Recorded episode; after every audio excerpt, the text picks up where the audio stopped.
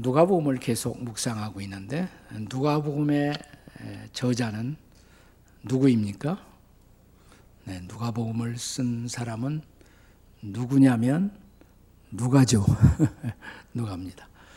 누가의 직업은 의사입니다. 메디컬 닥터입니다. 바울 사도는 늘 그를 사랑받는 의사 누가 이렇게 부르고 있습니다. 그러니까 누가는 의사로서 자연스럽게 과학적 마인드를 가진 사람이었을 것입니다. 그런데 누가의 또 하나의 중요한 기여는 의사였을 뿐만 아니라 그는 역사가였다는 사실입니다. 그가 기록한 두 권의 역사책이 있어요. 다 성경 안에 포함되어 있습니다. 하나는 누가복음, 또 하나는 사도행전입니다. 누가복음은 예수님의 역사를 기록했고 사도행전은 초대교회 역사를 기록한 것입니다. 이 두 권의 책을 그는 의사로서 과학적 마인드를 갖고 기록한 것입니다. 우리가 누가복음이 시작되는 1장 1절에 보면 그는 우리 중에 이루어진 사실에 대하여 기록한다 이렇게 천명합니다. 역사가 사실이 아닐 때는 그것은 의미를 잃어버립니다. 사실일 때만 역사는 의미가 있죠. 자, 2절에서는 말씀에 일꾼된 자들이 전달한 이 역사를 기록하려고 여러분들이 시도를 했는데 나도 이 역사가의 반열에 동참해서 붓을 들었다라고 누가는 고백합니다. 자, 이제 3절을 같이 한번 읽겠어요. 누가복음 1장 3절입니다. 다 함께 시작. 그 모든 일을 근원부터 자세히 미루어 살핀 나도 데오빌로 각하에게 차례대로 써 보내는 것이 좋은 줄 알았노니. 여기서 누가는 자세히 미루어 살폈다라고 기록합니다. 자세히 미루어 살폈다. 이걸 요즘 우리가 쓰는 말로 말하면 리서치를 했다 이 말이에요. 리서치. NIV 성경은 여기 자세히 미루어 살폈다는 말을 영어로 carefully investigated. carefully, 조심성스럽게, 주의 깊게 investigation, 조사, 연구를 했다는 말입니다. 그는 이런 역사적 데이터를 취합해서 예수님의 역사를 되도록 정확하게 증언하고자 하는 것입니다. 그리고 이 편지, 누가가 쓴 이 편지를 받는 대상을 향해서 데오빌로 가카 이렇게 부르고 있습니다. 아마도 이것은 별명일 수도 있습니다. 그는 아마도 로마의 고관으로서 예수님의 복음을 듣고 그리스도인 된 사람으로서 바울과 누가를 선교적으로, 경제적으로 후원하고 있었던 후견자였을 것입니다. 데오빌로 그랬는데 데오스라는 말은 하나님이란 뜻이고요. 빌로스라는 말은 사랑이란 뜻이죠. 그러니까 하나님의 사랑받는 자 혹은 하나님을 사랑하는 자의 별명을 가진 그분에게 누가는 이 편지를 쓰면서 그가 이방인이었기 때문에 그를 대표로 해서 모든 이방인들에게 구세주 예수님의 역사를 전달하고자 한 것입니다. 그런데 예수님 이야기를 시작하면서 먼저 예수님의 오실 길을 준비하기 위해서 보내신 예수님의 선구자, 우리가 그를 침례 요한, 세례 요한이라고 부르죠. 그 요한의 부모 이야기로 먼저 시작을 합니다. 자, 요한이 어떤 사람입니까? 누가복음 1장 15절에 보면 주 앞에 큰 자, 위대한 자, great person 이렇게 기록하고 있고요. 16절에 의하면 수많은 이스라엘 자손들을 주께 돌아오게 한 사람, 전도자란 말입니다. 뿐만 아니라 17절에 의하면 선지자 엘리야의 심정으로 아버지 하나님의 마음을 주의 자녀들에게 전달하고 주의 백성을 예비시킨 사람, 그러니까 목자의 역할도 한 사람이다. 요한이 말이죠. 네. 그런데 이 마지막 17절, 즉 누가복음 1장 17절은 사실은 구약 성경의 마지막 장인 말라기 4장 6절에서 인용된 말씀이에요. 그러니까 요한은 어떤 사람이냐? 요한은 구약 시대를 마무리하고 신약 시대를 열었던 사람, 그가 바로 요한입니다. 예수님은 그를 가리켜 여인이 나온 중에 가장 위대한 사람이다. 격찬이죠. 격찬을 했어요. 자연스럽게 예수님이 이렇게 칭찬한 그 사람, 도대체 이런 사람의 부모는 어떤 사람이었을까? 궁금하지 않습니까? 요한의 부모 어떤 사람이었을까요? 첫째로 그는 예배의 사람입니다. 예배의 사람. 자, 요한의 부모의 이름을 오늘 누가복음은 사가랴와 엘리사벳이다라고 기록합니다. 본문의 5절의 말씀을 함께 같이 읽습니다. 다 같이 시작. 유대왕 헤롯 때 아비야 반열에 제사장 한 사람이 있었으니 이름은 사가랴요, 그의 아내는 아론의 자손이니 이름은 엘리사벳이다. 사가랴는 제사장 가문 출신이에요.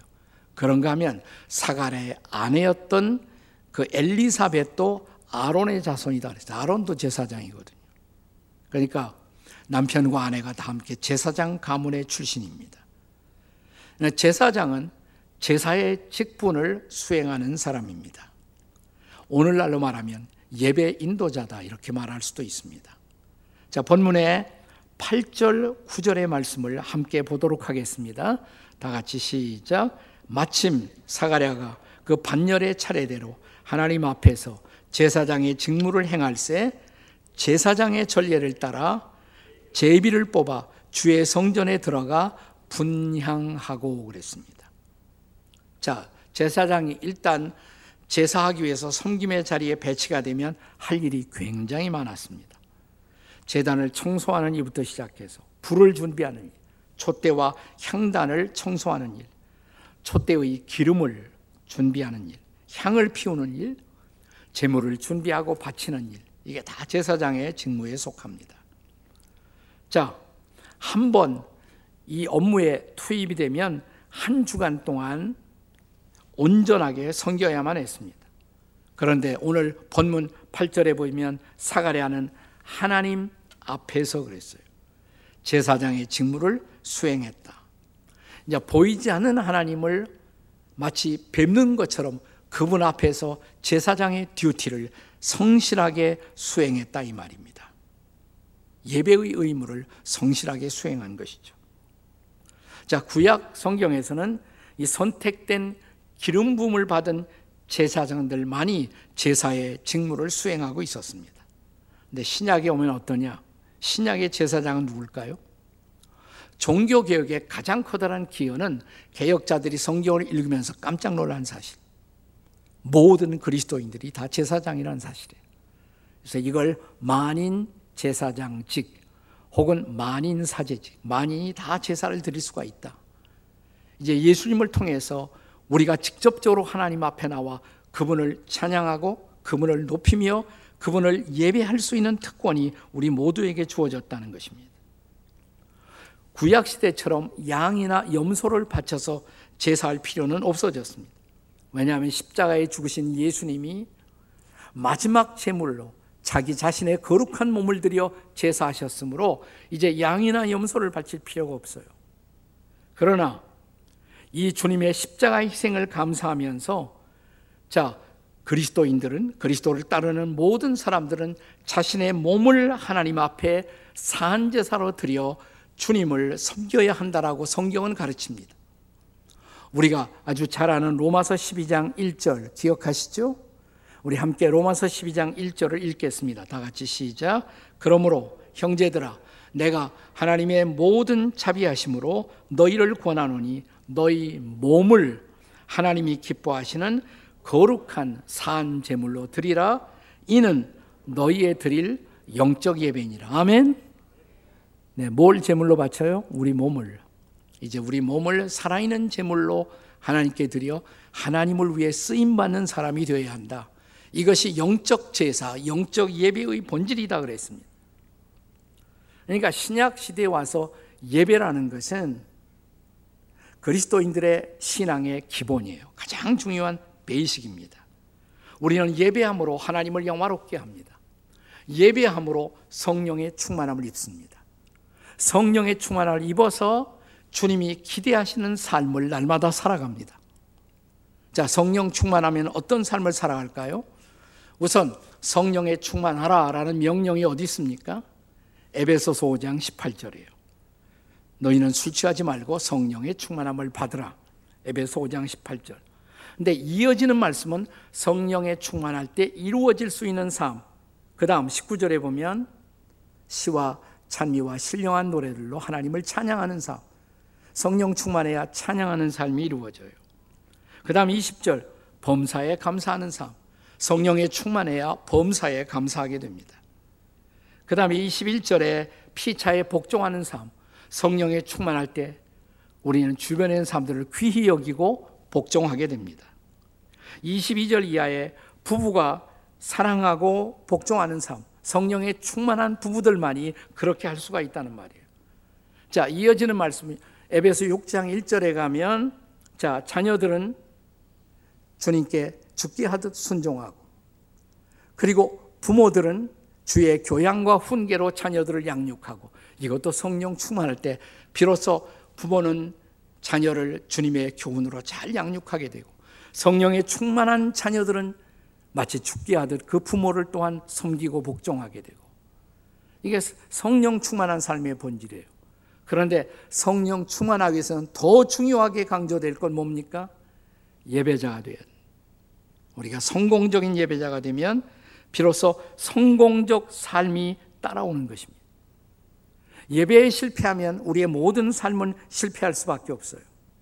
그렇기 때문에 예배의 성공, 이것은 그리스도인들의 삶의 성공으로 이어지는 가장 중요한 전제가 되는 것입니다. 자, 요한의 부모가 예배자였습니다. 그 부모 아래에서 요한이 태어났고 자랐던 것입니다. 사가랴, 엘리사벳 같은 그 놀라운 예배자에게서 예수님의 오실 길을 예비하던 요한이 태어나 자란 것입니다.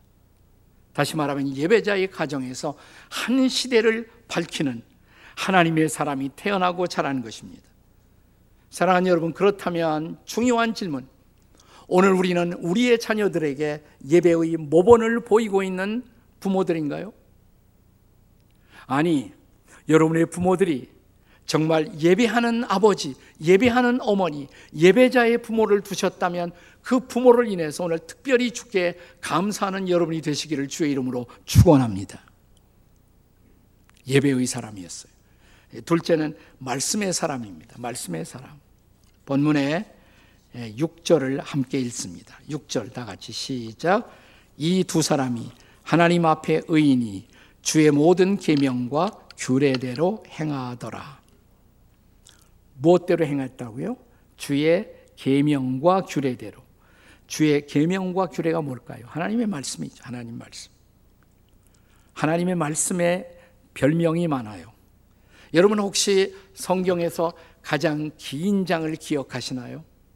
대부분의 장은 한 페이지면 되는데 이건 몇 페이지 남겨야 돼요. 그만큼 성경에서 가장 긴 장 뭘까요? 시편 119편이죠. 그런데 이 긴 장 시편 119편의 주제는 딱 하나예요. 하나님의 말씀, 말씀을 찬미하고 있어요. 말씀을 예찬하고 있어요. 말씀이 얼마나 놀라운 능력이 있는가, 말씀은 얼마나 아름다운가, 이걸 시편 119편에 계속 찬양하고 있습니다. 자, 거기 말씀에 별명들이 많아요. 여러분 시편 119편을 한번 펴놓고, 자, 이건 성경을 이렇게 표기한 것이다 라고 하는 단어마다 밑줄을 한번 그어보세요. 아마 새까마질 거예요. 자, 여기 말씀에 대한 다양한 별명들 어떻게 기록됩니까? 여호와의 율법, 여호와의 증거, 주의 도, 주의 법도, 주의 율례, 주의 모든 계명, 주의 의로운 판단, 주의 말씀, 주의 계명, 주의 입의 모든 규례, 주의 증거들의 도, 주의 길, 주의 율법, 주의 규례, 주의 교훈, 주를 경외하게 하는 자의 말씀, 진리의 말씀, 주의 종에게 하신 말씀, 주의 옛 규례, 주의 의로운 규례, 주의 명령하신 증거들, 주의 말씀의 강령. 이게 다 별명이에요. 말씀의 별명.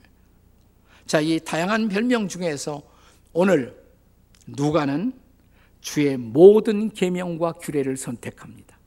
그리고 사가랴와 엘리사벳은 주의 모든 계명과 규례대로 살았다.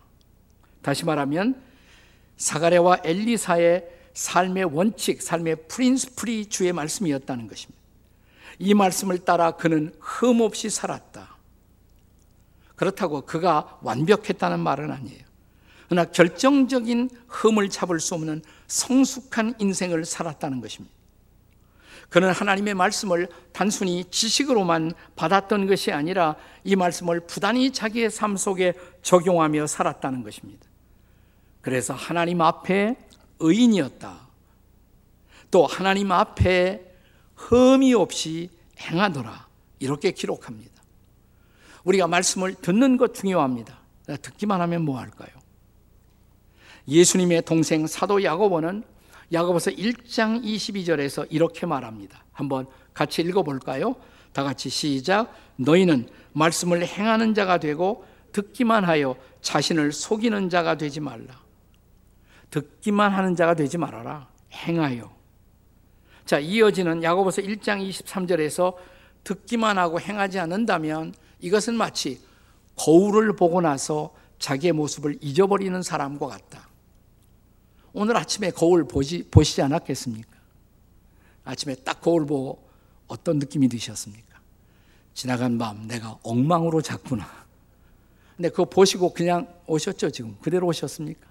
아니죠. 씻어야죠. 거울을 보고 얼굴을 씻는 것처럼 말씀을 보고 자신을 씻는 것이에요. 자, 그래서 야고보서 1장 25절.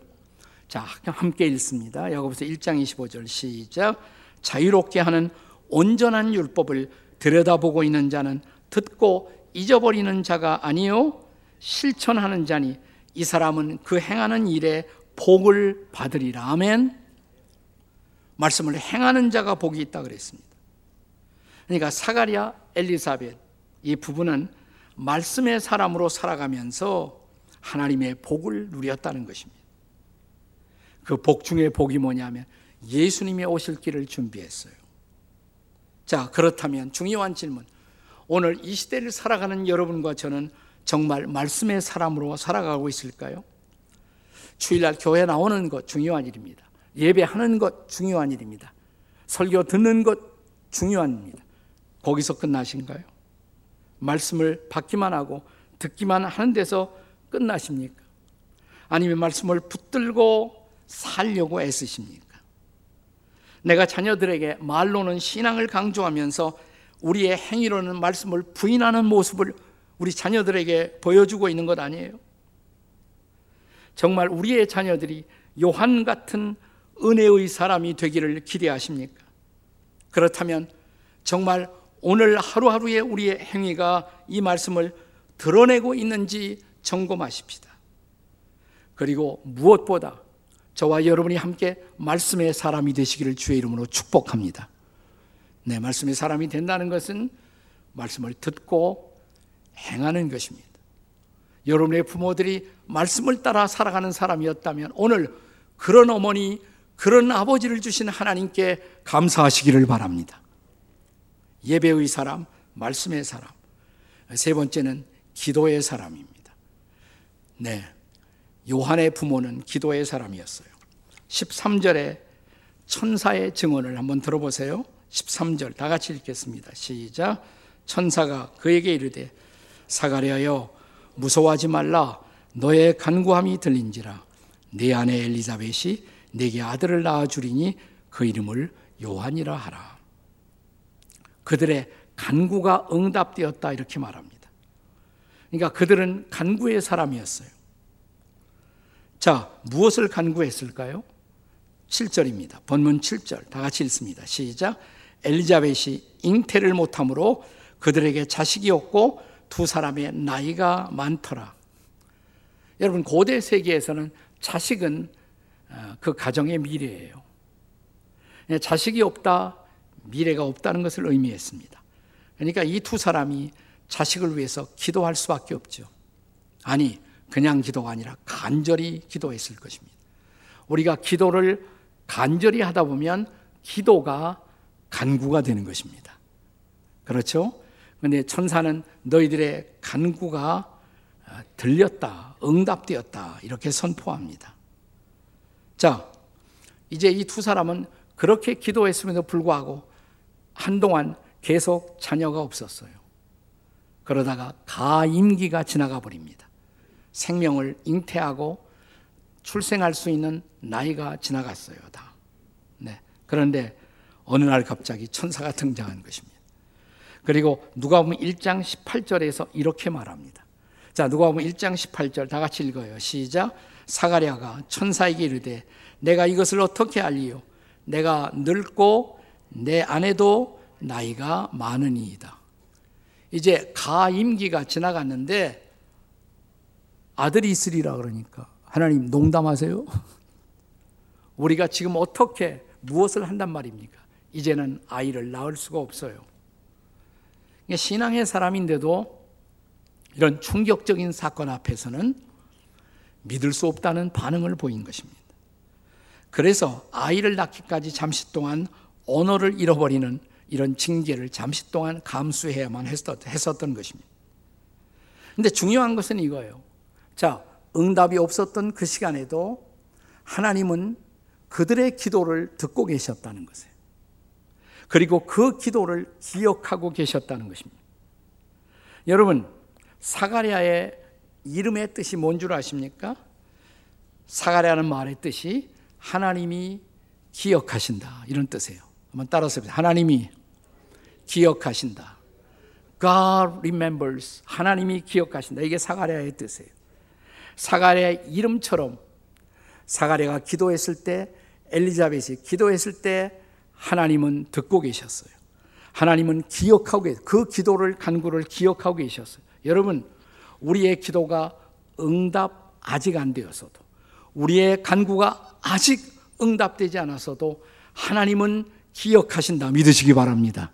할렐루야. 하나님이 기억하셨어요. 네. 자, 문제는 그렇다면 기도하고 기다릴 줄 알아야 한다는 것이에요. 기도의 사람은 동시에 기다림의 사람이어야 합니다. 저는 기독교 역사를 통해서 부모들이 열심히 기도했음에도 불구하고 응답이 오지 않았지만 포기하지 않고 오랜 세월을 기다리고 기다려서 마침내 응답을 받은 기도의 어머니, 대표적인 여인 누가 생각나세요? 어거스틴의 어머니였던 누구? 모니카. 네, 어거스틴의 어머니 모니카가 생각날 것이에요. 자, 이 어거스틴, 우리가 지금은 어거스틴 그러면 그 앞에다 성자를 붙여요. 성 어거스틴. 그렇게 기독교 역사에서 존경을 받는 사람이지만 어거스틴은 17살에 가출을 합니다. 난 집에서 못 살겠다고 가출을 해요. 고향을 떠나서 카르타고라는 그 당시에 큰 도시예요. 도시에 가서 거기서 낯선 여인과 동거를 시작해요. 17살에 동거를 시작했어요. 그뿐만 아니라 마니교란 이단에 빠졌습니다. 어머니가 얼마나 가슴이 아팠겠어요.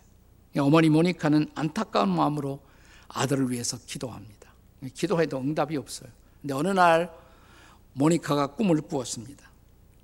그것은 모니카가 자기가 나무로 이렇게 만들어진 차 위에 아슬아슬하게 서 있는 거예요. 그러니까 균형을 유지하기 어렵잖아요. 네. 그랬을 때 누군가 한 청년이 접근해요. 네. 그러면서 지금 불안해하고 힘들어하니까 왜 그렇게 불안해하느냐고, 그러니까 모르냐고, 난 내 아들 때문에 그렇다고. 그러니까 이 청년이 이렇게 막 옆을 보라고. 옆을 봤어요. 그랬더니 자기 아들이 옆에 와 있어요. 물론 꿈입니다. 옆에 와 있어요. 아, 하나님의 아들을 다시 나한테 보내주실래나? 이런 생각이 듣고, 그녀가 존경했던 목사님, 밀라노의 교회의 감독이었던 주교 암브로시우스라는 감독을 찾아갑니다. 그리고 상담을 해요. 제가 이런 꿈을 꾸었다고. 이제 제 아들이 돌아올까요?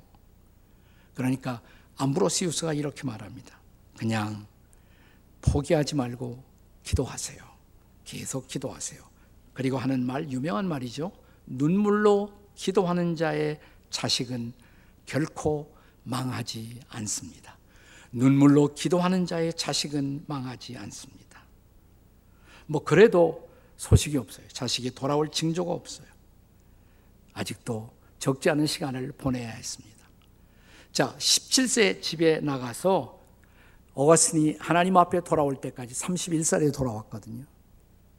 약 14년, 네, 그 14년의 세월이 흘러갔어요. 그동안 계속 기다려야 했죠. 사실 어머니의 기도는 어려서부터 시작되지 않았겠습니까? 그러니까 31살에 어거스틴이 회심했으니까 몇 년 동안 기도한 거예요. 31년. 31년간 기도하고 기다리고 기도하고 기다리고. 그냥 기도가 아니고 눈물의 기도였습니다. 눈물의 기도. 오늘 찬양한 박무광 형제가 어머니의 기도, 참 이 말씀과 적절하게 찬양을 불렀는데 눈물의 기도였어요. 눈물이 강을 이루는 기도. 마침내 어거스틴이 돌아옵니다. 그는 위대한 신학자가 됩니다. 그가 고백록을 씁니다. 어거스틴의 참회록, 유명한 책이죠.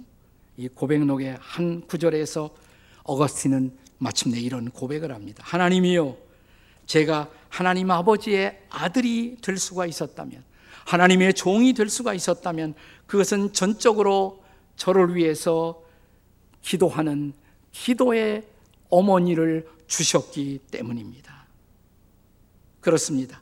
기도의 소망을 갖고 우리가 인생을 살아갈 수 있는 이유, 그것은 하나님이 우리의 기도를 기억하시기 때문입니다. 믿으십니까, 여러분? 네, 아까 부른 그 가스펠송의 찬양의 가사, 내 평생 소원 이것뿐, 내 평생 소원 이것뿐. 어머니들이 그렇게 기도하지 않겠습니까? 내 아들 주의 종이 되게 하소서, 우리 아들 우리 딸 주님의 사람이 되게 하소서. 간구하는 어머니의 기도, 눈물로 강을 이루네. 자, 기도하고 기도하던 아들이, 딸이 마침내 돌아왔어요. 뭐라고 그럴까요? 기다리고 기도하던 아들이, 딸이 주님의 사람이 되어 왔어요. 이 아들이, 이 딸이 주님의 사람이 된 것, 어머니의 기도입니다. 어머니의 기도입니다. 사랑하는 여러분, 우리는 모두 그 기도의 빚진 자들이 아닙니까? 이제 우리의 자식들을 위해서 또한 우리가 기도의 빚을 갚아야 할 때가 아닙니까? 여러분, 아직은 상황이 변한 것 같지 않지만, 아직은 하늘이 어둡지만, 우리가 기도했다면, 우리가 간구했다면 꼭 한 가지 기억하세요. 하나님이 기억하고 계십니다. 아멘. 그리고 이제 우리를 위해서 기도한 그 부모님들의 기도를 기억하고, 어머니, 아버지, 저를 위해 기도해 주셔서 감사합니다. 이 감사를 돌려드리는 이날이 될 수 있기를 주의 이름으로 축복합니다. 아멘.